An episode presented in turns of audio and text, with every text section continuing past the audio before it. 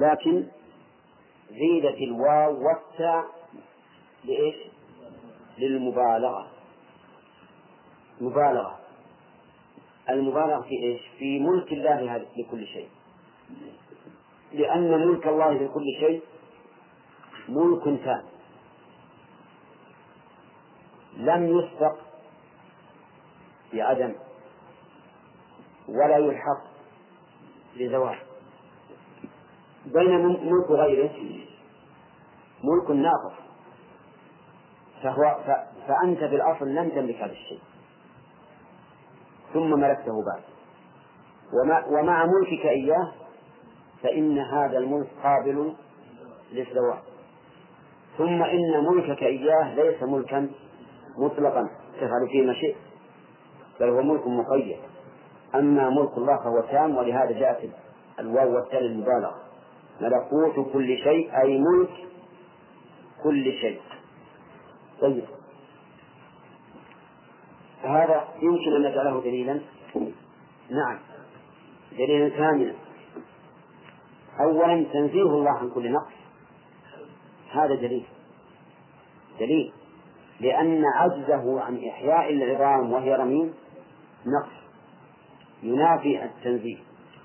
فإذا ثبت أنه عز وجل منزه عن كل نقص لزم من ذلك تنزيهه عن العجز عن إعادة هذه العظام أيضا بيده ملكوت كل شيء.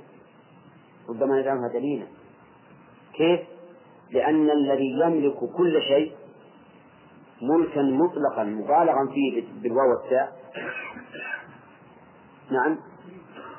قادر على أن يحول هذا المملوك إلى ما؟ إلى ما شاء. ولهذا المؤلف رحمه الله فسر الملكية هنا بالقدرة قال القدرة على كل شيء ولكن كلامه فيه نظر بل نقولها مالك لكل شيء وإذا ملكه ملكا مطلقا فهو قادر على أن إيش؟ على أن يتصرف فيه كما شاء كم دليل هذه؟ طيب الآن قال وإليه ترجعون تردون في الآخرة إليه لا إلى غيره. ترجعون تردون في الآخرة. ليجازيكم. ووجه الدلالة من هذه الجملة أنه لا رجوع إلى الله في الآخرة إلا بعد إحياء هذه العظام الرميم. وإذا ولو قلنا بعدم القدرة لانتفى الرجوع إلى الله عز وجل. وإذا انتفى الرجوع إلى الله صار وجود الدنيا كلها ها؟ عبثا عبثا ولعبا. وهذا لا شك أنه مناف لكمال الله عز وجل. فمجرد رجوعنا إلى الله يلزم منه القدرة على إيش؟ على الإحياء. كذا ولا يمكن أن نقول بعدم الرجوع لأن لو قلنا بعدم الرجوع لكان إيجاد الخلق عبثا. وهذا ممتنع غاية الامتناع. فهذه عشرة أدلة في هذه الآيات على قدرة الله عز وجل على إيش؟ على إحياء الموت إحياء العظام وهي رميم والله على كل شيء قدير. يعني لو لم يكن عندنا إلا هذه الجملة العامة والله على كل شيء قدير لكان كافيا في بيان قدرته سبحانه وتعالى على إعادة أو على إحياء العظام وهي رميم. نعم. قال أولم يرى الإنسان أن خلقناه من نطفة إذا هو خصيم مبين إلى آخره. ما المراد بالإنسان؟ إذا فإن النبدأ أظن من أولم الإنسان. من فوائد الآية الكريمة بيان أن الإنسان خلق من ضعف. لقوله أولم الإنسان أنا خلقناه من نطفة وهو كذلك. ومن فوائدها أيضا أن هذا الإنسان الذي خلق من هذه المادة ضعيفة يترقى حتى يكون ذا خصومة مبينة لقوله فإذا هو خصيم مبين. من فوائد الآية الكريمة أيضا النداء على الإنسان بالظلم. النداء على الإنسان بالظلم. وجه ذلك كيف يكون هذا الذي خلق من هذه النطفة يبلغ به الحد إلى أن يكون خصيما لله عز وجل؟ بين الخصومة. لأن الإنسان إذا يجب عليه إذا نظر إلى أصله أن يعرف قدر نفسه. لا أن يكون مخاصما لربه عز وجل. من فوائد الآية الكريمة أن أن الخصومة بالباطل مذمومة. ووجه ذلك أن الآية سيقت مساق الذم لا مساق العنف. أما الخصومة لإثبات الحق وإبطال الباطل فإنها ممدوحة. لقول الله تعالى ادعو إلى سبيل ربك بالحكمة والموعظة الحسنة وجادلهم بالتي هي أحسن. ولولا الجدال مع أهل الباطل ما تبين الحق ولم دحض الباطل. فلا بد للإنسان من الجدال في إثبات الحق وإبطال الباطل. أما إذا كان أمر بالعكس فإنه مذموم. فمن هنا يمكن أن نقسم الجدال إلى ثلاثة أقسام. جدال محمود مأمور به إما وجوبا أو استحبابا. وجدال مذموم منهي عنه. وجدال بين بين. أما الجدال الممدوح فهو الذي يقصد به إثبات الحق وإبطال الباطل فهذا مأمور به وهو كالجهاد في سبيل الله. كما أن المجاهد مأمور بأن يحمل السلاح ضد عدوه ويقاتله فطالب العلم مأمور في أن يحمل سلاح العلم وهو المجادلة بالحق ليدحضوا به الباطل. الثاني إيش؟ بالعكس. وهذا مذموم. منهي عنه. قال الله تعالى والذين يحاجون في الله من بعد ما استجيب له حجتهم داحضة عند ربهم وعليهم غضب ولهم عذاب شديد. الثالث بين بين يعني لا يؤمر به ولا ينهى عنه لكن لا شك أن أن تركه أولى وهو الجدال في أمور لا تمس إلى الحق أو الباطل بالصلة كما يحصل في كثير من المجالس من المجادلات فهذا لا شك أنه لا خير فيه وأنه من المراء الذي ينبغي للإنسان تجنبه. ثم إن أفضى إلى مفسدة كان منهيا عنه إن أفضى إلى مفسدة. وإن أفضى إلى مصلحة كان مأمورا به. كيف يفضي إلى مفسدة؟ يكون مع الجدال والمراء والمحاورة عداوة. بين المتجادلين أو تعصب لأحدهما من الحاضرين ويحصل في ذلك التحزب منفعة مثل أن يكون المجادل مغرورا بنفسه ويرى أنه لا يغلبه أحد. فتجادله من أجل أن تكسر حدة هذا الغرور. وإن كان لا يترتب على هذا الشيء فائدة في حد ذاته لكن فيه فائدة لغيره. وهي كسر غرور هذا الشخص حتى لا لا يبقى زاهيا بنفسه مترفعا على غيره. طيب. ثم قال عز وجل وضرب لنا مثلا ونسي خلقه قال من يحيي العظام وهي رميم. من فوائد هذه الآية الكريمة أن المجادل بالباطل يأتي بالشبهات التي ينصر بها باطلا لقوله من يحيي العظام وهي رميم فإن هذه شبهة. تلبس على العامة. لأنه لم يقل من العظام فقط قال وهي رميم فكيف تحيى بعد أن رمت؟ فأهل الباطل يأتون بالشبهات ليلبسوا على الناس. ومن فوائد الآية الكريمة أن هذا الإنسان استهان بربه حيث ضرب له الأمثال. للتعجيز لقوله وضرب لنا مثلا يعني قال أنا أضرب لكم مثلا بهذا الشيء الذي يعزز من يحيي العظام وهي غنية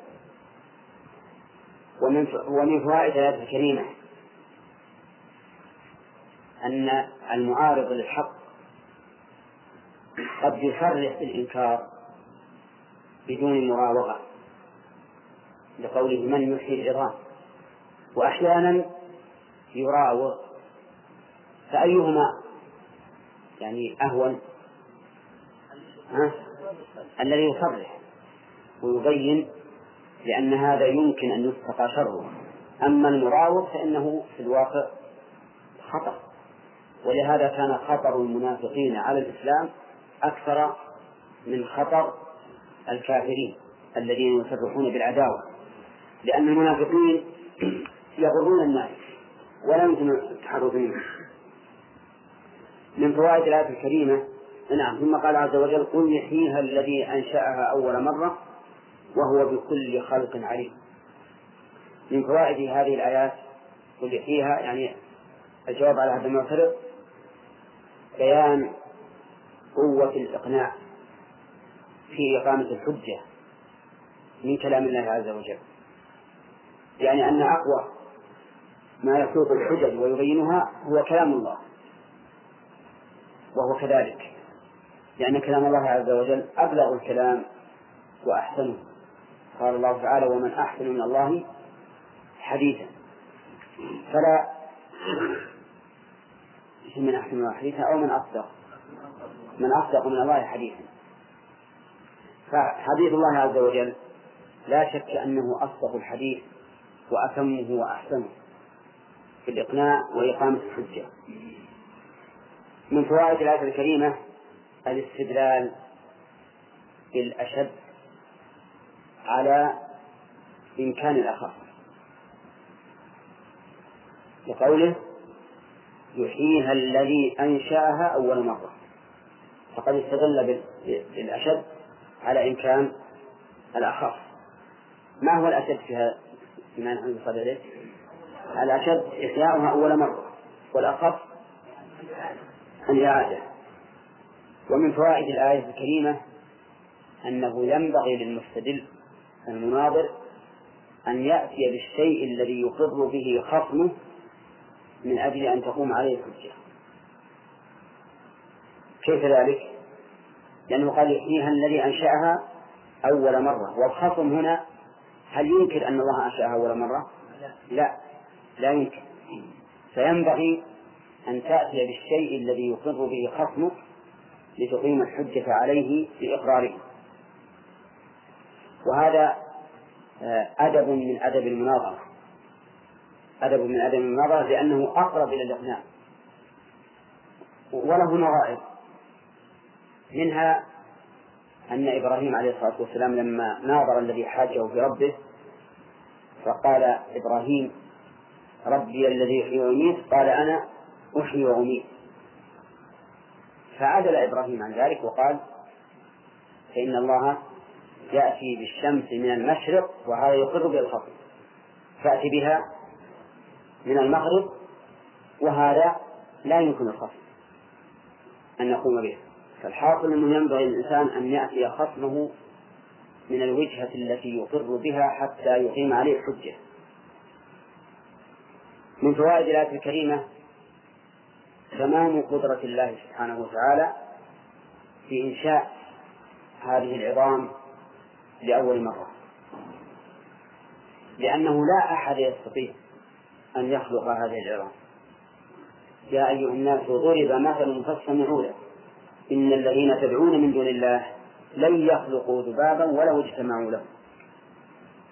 مع أن الذباب ليس فيه العظام القوية الصلبة فإذا كانوا لا يقدرون على ذلك فهم على ما هو أعظم أعجز.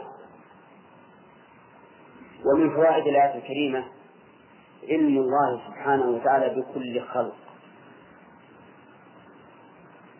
كذا. هل سبق لنا في التفسير. هل الخلق هنا بمعنى المخلوق أو بمعنى الفعل؟ ذكرنا أنه يحتمل الأمرين لكنه في الفعل احتمال الفعل أكثر. يعني كل خلق فالله عليم به ومن المعلوم أن العالم بالخلق عالم بالمخلوق كما قال تعالى ألا يعلم من خلق وهو اللطيف الخبير. طيب إذا يستفاد من ذلك عموم علم الله سبحانه وتعالى. بكل خلق. أي بكل صنع يصنعه مما نتصور ومما لا نتصور وبكل مخلوق لأن العالم بالخلق عالم بالمخلوق. طيب. ثم قال تعالى الذي جعل لكم من الشجر الأخضر نارا فإذا أنتم منه توقدون. من فوائد هذه الآية الكريمة بيان قدرة الله عز وجل. حيث يتولد من هذا الشيء الرطب البارد شيء حار يابس. فتولد الشيء من ضده دليل على كمال القدرة لأن العادة أن الضدين متنافران لا يلتقيان أبدا. وهنا صار أحدهما يتولد من الآخر. ومن فوائدها أيضا الاستدلال بالأشد على الأخف لأن التناقض بين الرطب واليابس والحار والبارد أعظم من أن يعاد الخلق أو تعاد العظام بعد رميمها. فالقادر على هذا الشيء قادر على إحياء الموت. طيب. ومن فوائد الآية الكريمة بيان نعمة الله علينا بهذا الجعل أي بجعله من الشجر الأخضر نارا وجه الدلالة؟ الذي جعل لكم لكم. وإلا لكان يكتب فيقال الذي جعل من الشجر الأخضر نارا لكن ذلك لمصلحتنا. ففيه نعمة من الله عز وجل على عباده بهذه النار. وقد قرر قرر الله هذه النعمة في قوله أفرأيتم النار التي تورون؟ أأنتم أنشأتم شجرتها أم نحن المنشئون ولا أحد ينكر ما في الطاقة الحرارية من المنافع العظيمة للخلق. فأنواعها بل أجناسها لا تحصى. فضلا عن أفرادها ومن فوائد الآية الكريمة تقرير الشيء في الواقع. يعني بدل أن نلقيه تصورا في الذهن نذكر واقعه بالفعل. من أين تؤخذ؟ من قوله فإذا أنتم منه توقدون. فهو بين أنه جعل لنا من الشجر الأخضر نارا. وهذا يعطينا تصورا بأن الله سبحانه وتعالى جعل لنا من الشجر الأخضر نارا نستفيد منها. ثم بين ذلك بذكر الأمر أو حقق ذلك بذكر الأمر الواقع فإذا أنتم منه توقدون تحسونه بواقعكم وتلمسونه بأيديكم. ثم قال الله عز وجل و أوليس الذي خلق السماوات والأرض بقادر على أن يخلق مثلهم؟ بلى هذه الآية من فوائدها الاستدلال بالأشد على الأخف. لأن الله تعالى استدل بخلق السماوات والأرض أو بقدرته على خلق السماوات والأرض على قدرته على إحياء العظام وهي رميم. ومن فوائد الآية الكريمة بيان قدرة الله سبحانه وتعالى وعظمته حيث خلق هذه السماوات والأرض بما فيهما من المصالح والمنافع والأجرام الثابتة وغير الثابتة وهذا دليل على كمال قدرته سبحانه وتعالى. وفي كم يوم خلق السماوات والأرض؟ في ستة أيام. ومع عظمتها وسعتها وكبرها؟ قال الله تعالى ولقد خلقنا السماوات والأرض وما بينهما في ستة أيام وما مسنا من لغوب. أي من تعب وإهياء طيب من فوائد هذه الآية الكريمة الرد على على الفلاسفة الذين يقولون بقدم الأفلاك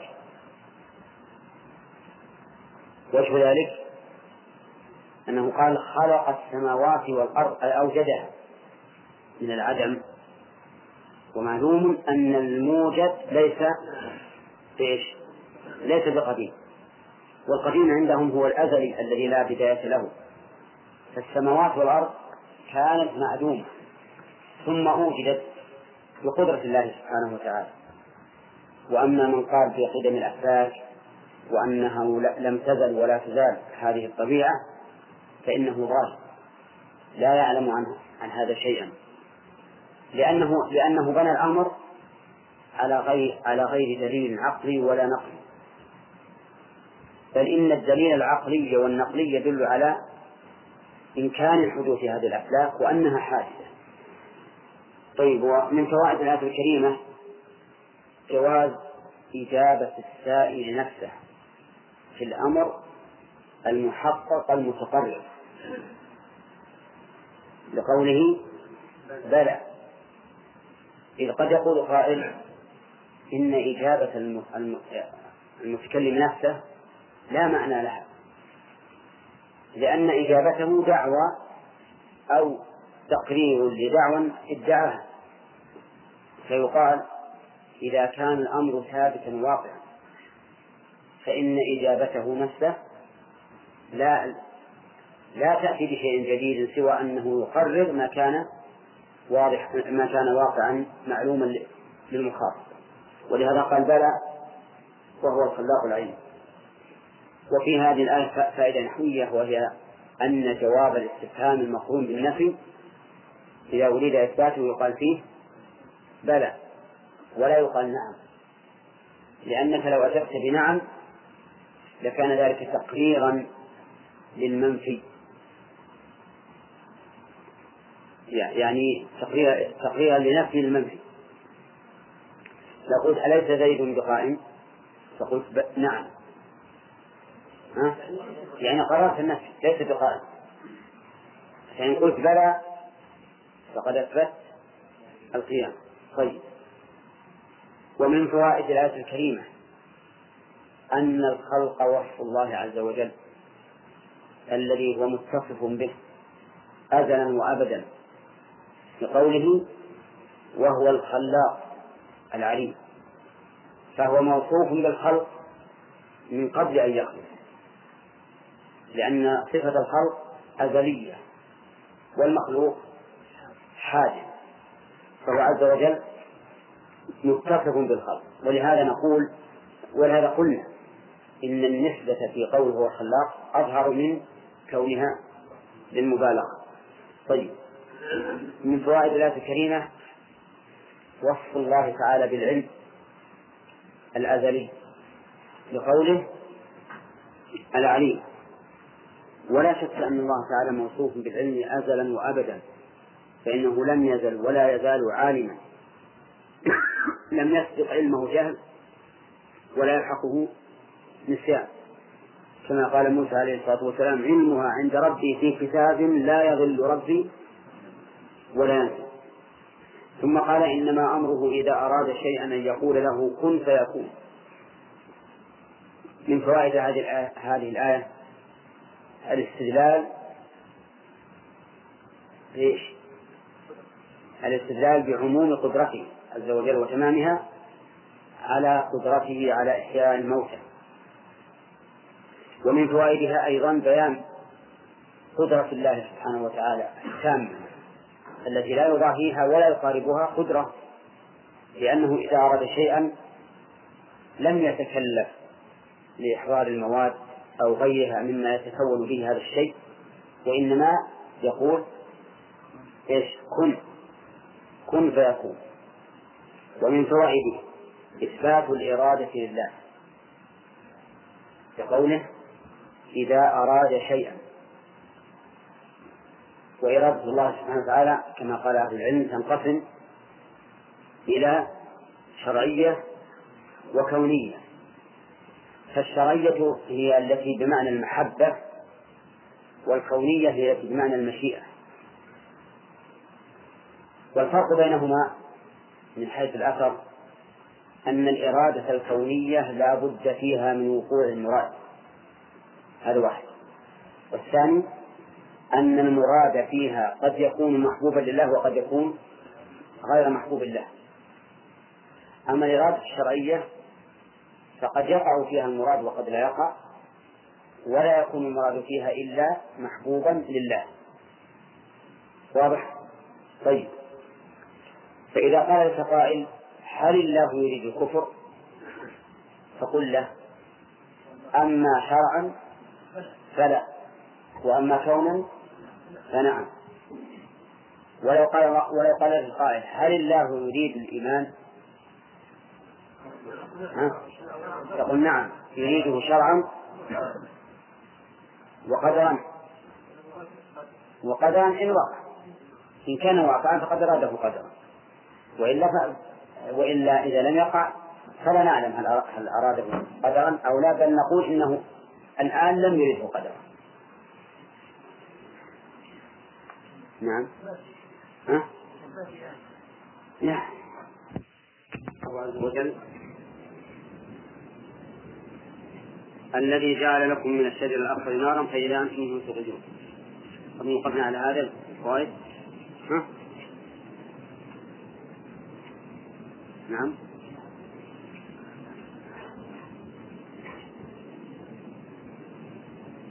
نعم.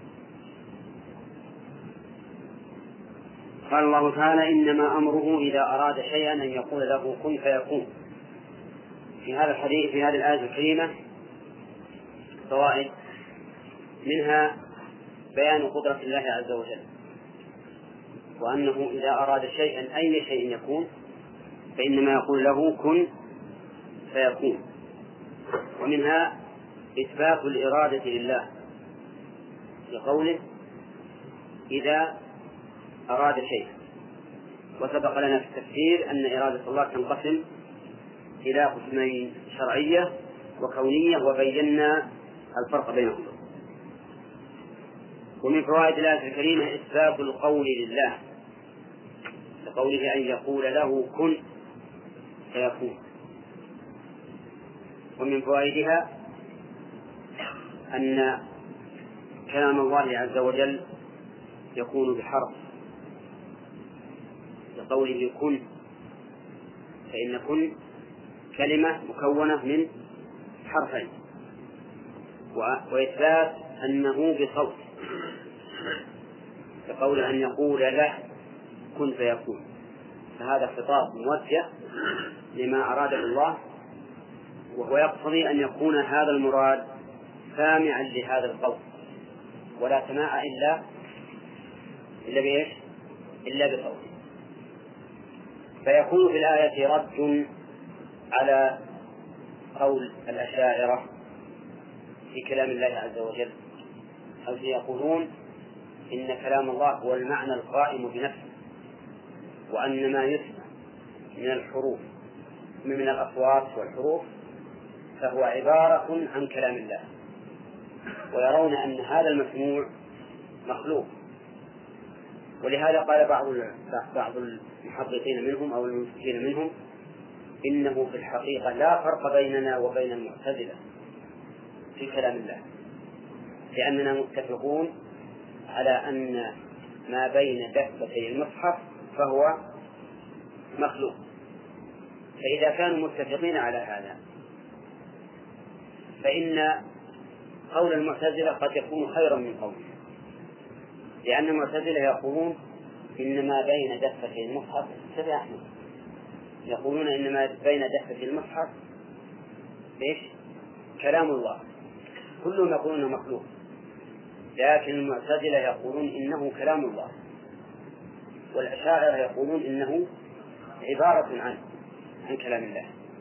فإضافته إلى الله على رأي المعتزلة على رأي الأشعرية مجال لا حقيقة. على كل حال في الآية رد على على الأشعرية في تفسيرهم لكلام الله عز وجل.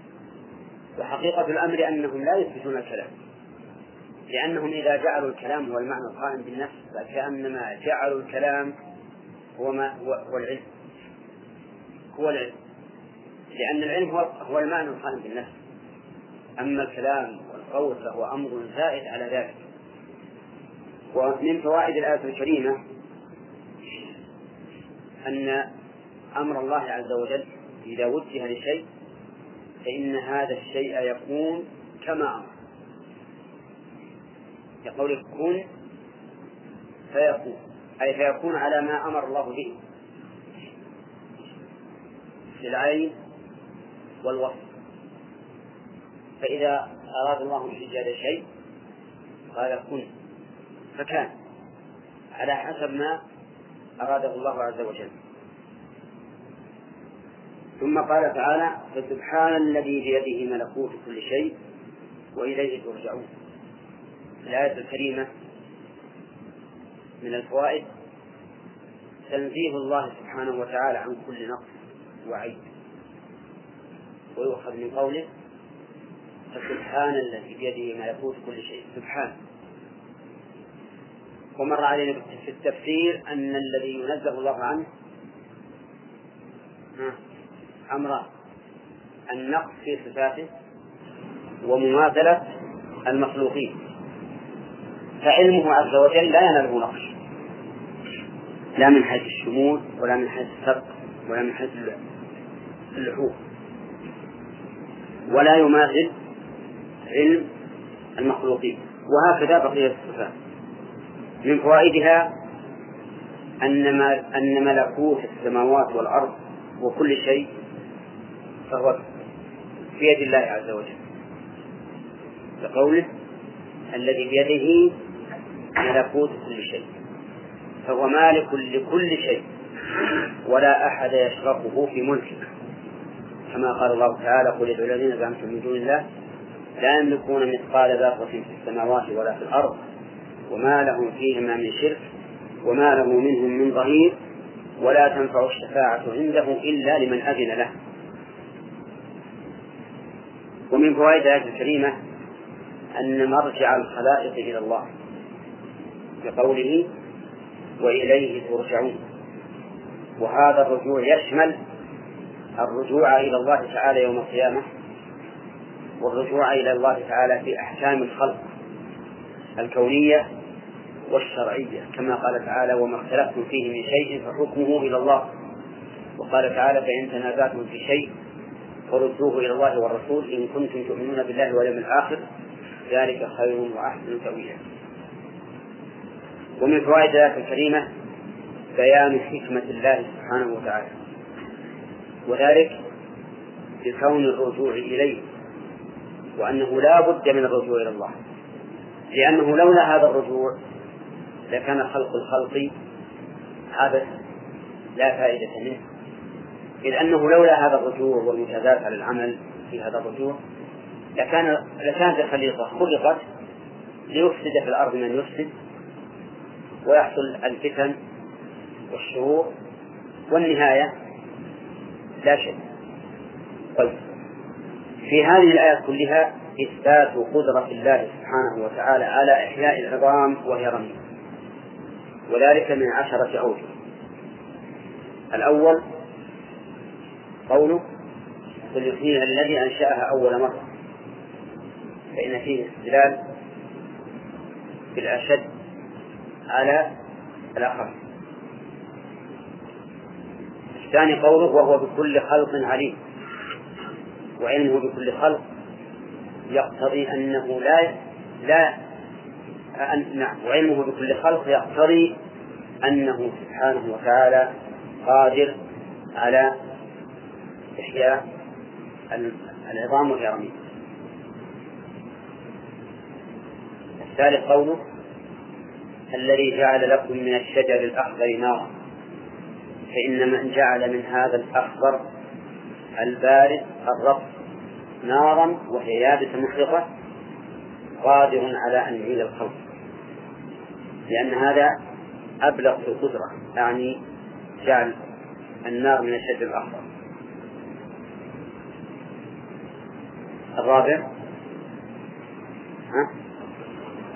خلق السماوات والأرض. قدرته على خلق السماوات والأرض دليل على قدرته على إحياء العظام والرميم لأن خلق السماوات والأرض أعظم.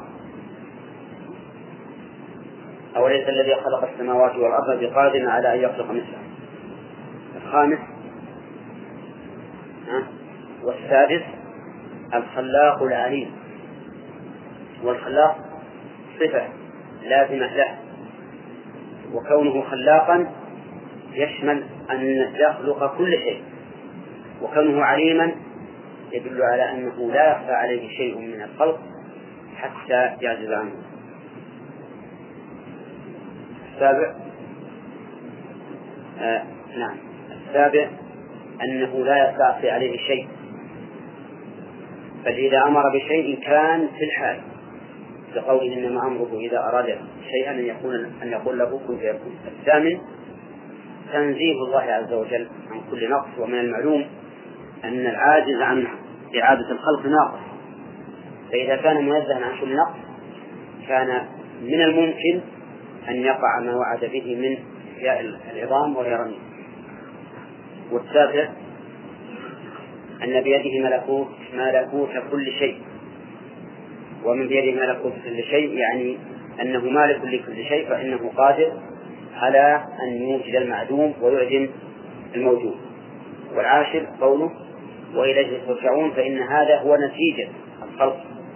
أن يبعث الخلق ويرجعون إلى الله ليجازيهم بما عملوا. وإلى هنا انتهت هذه السورة. العظيمة وإذا شئتم أن نجعل فيها مراجعة في الدروس المستقبلة كما هي العادة في الفقه إذا انتهينا من فصل؟ عدنا وراجعنا ما قرأنا. ها؟ ولا في السنة والله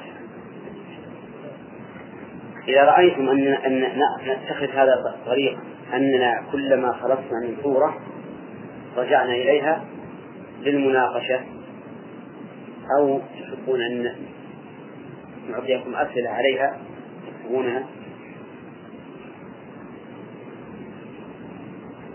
فكروا في الموضوع يا بكرة إن شاء الله. طيب. ثم قال تعالى بسم الله الرحمن الرحيم. الكلام على البسملة يقول المؤلف سورة الصفات مكية مئة وثنتان وثمانون آية. المكية هي التي نزلت قبل الهجرة. فكل ما نزل قبل الهجرة فهو مكي. وإن نزل في المدينة في غير مكة. وكل ما نزل بعد الهجرة فهو مدني وإن نزل في مكة. وعليه فإن قوله تعالى اليوم أكملت لكم دينكم وأتممت عليكم نعمتي التي نزلت على النبي صلى الله صلى الله عليه وسلم وواقف بعرفة من المدني من المدني. هذا أصح الأقوال فيما في المكي والمدني أن ما نزل بعد الهجرة مدني وما نزل قبلها مكي أما البسملة بسم الله الرحمن الرحيم. فإنها آية من, من, من, كتاب الله. آية من كتاب الله مستقلة. ولهذا لا تحسب من آيات السورة التي التي بعدها. حتى في الفاتحة على القول الراجح أنها ليست من من السورة. وعلى هذا فالتقييم الموجود في المصاحف على خلاف القول الراجح. فإن الترقيم الموجود في المصاحف في الفاتحة عدت فيه البسملة آية من آياتها. والصحيح أنها كغيرها من السور أن البسملة فيها آية مستقلة لا تحسب من آياتها. وهي مذكورة قبل كل سورة. إلا سورة براءة. فإن سورة براءة لم يكن لم يتقدمها بسملة لماذا؟ قيل لأنها نزلت بالسيف والبسملة رحمة. فلا فلا يناسب أن يذكر قبلها آه نعم أن يذكر قبلها بسملة. ولكن هذا ليس بصحيح. بل الصحيح أن الصحابة رضي الله عنهم لما كتبوا المصحف أشكل عليهم هل البراءة من الأمثال أو ليس من الأمثال فتركوا تركوا البسملة ووضعوا خطا فاصلا بينها وبين سورة الأنفال دون أن يضعوا البسملة. ونحن نعلم أنها لو نزلت البسملة قبل سورة براءة لثبتت لأن الله يقول إنا نحن نزلنا الذكر وإنا له لحافظون. فيكون اجتهاد الصحابة رضي الله عنهم في ذلك مطابقا للواقع أي مطابقا لكونها لم تنزل في أول هذه السورة. أما أما من حيث معناها فإن قول القائل بسم الله يعني بكل اسم من أسماء الله. وإنما قلنا بكل اسم من أسماء الله لأن اسم مفرد مضاف فيكون للعموم. فليس قول فليس قول القائل بسم الله يعني اسما واحدا من أسماء الله بل يعني جميع أسماء الله وهذا يدلك على عظمة هذه البسملة. أنك تبتدئ متبركا ومستعينا بكل اسم من أسماء الله عز وجل. والباء فيها للمصاحبة والاستعانة. للمصاحبة من أجل حصول بركتها. فإن البسملة فيها بركة. ولذلك إذا ذكرت على الذبيحة صارت الذبيحة حلالا طاهرة وإذا لم تذكر صارت حراما نجس إذا ذكرت قبل الوضوء صار الوضوء صحيحا وإذا ذكر وإذا لم تذكر صار الوضوء فاسدا. على قول من يرى أن البسملة من شروط الوضوء أو من واجبات الوضوء. ولكن القول الراجح في البسملة في الوضوء أنها سنة. لقول الإمام أحمد رحمه الله لا يثبت في هذا الباب أي باب التسمية في الوضوء شيء. إذا ذكر على الطعام طردت الشيطان عنه. وإن لم تذكر فإن الشيطان يشارك الآكل والشارب. المهم أنها بركة. ولهذا نقول الباء للمصاحبة أي أن المبسمل يصطحب في بسملة البركة والاستعانة لأنها تعين الإنسان على مهماته. نعم. وأما الله فهو العلم الخاص بالله سبحانه وتعالى. لا يسمى به غير الله. ومعناه ذو الألوهية والعبودية على خلقه أجمعين. أي أن إله بمعنى مألوه أي معبود. فإذا قال قائل أين الأهم أين الهمزة؟ إذا قلت إن أصله إله فالجواب أنها حذفت للتخفيف لكثرة الاستعمال. كما حذفت من ناس وأصلها أناس وحذفت من شر وخير وأصلها أشر وأخير أما الرحمن فهي اسم من أسماء الله. والرحيم كذلك اسم من أسمائه. والفرق بينهما أن الرحمن باعتبار الوصف والرحيم باعتبار الفعل. ولهذا جاءت الرحمن بهذه الصيغة الدالة على السعة. فرحمة الله تعالى واسعة شاملة لكل شيء. وأما الرحيم فهو الموصل رحمته إلى خلقه ونقسم الرحمة باعتبار اسم الرحيم إلى قسمين عامة وخاصة. أما الرحمن باعتبار الوصف فهو عام يعني لأنه هو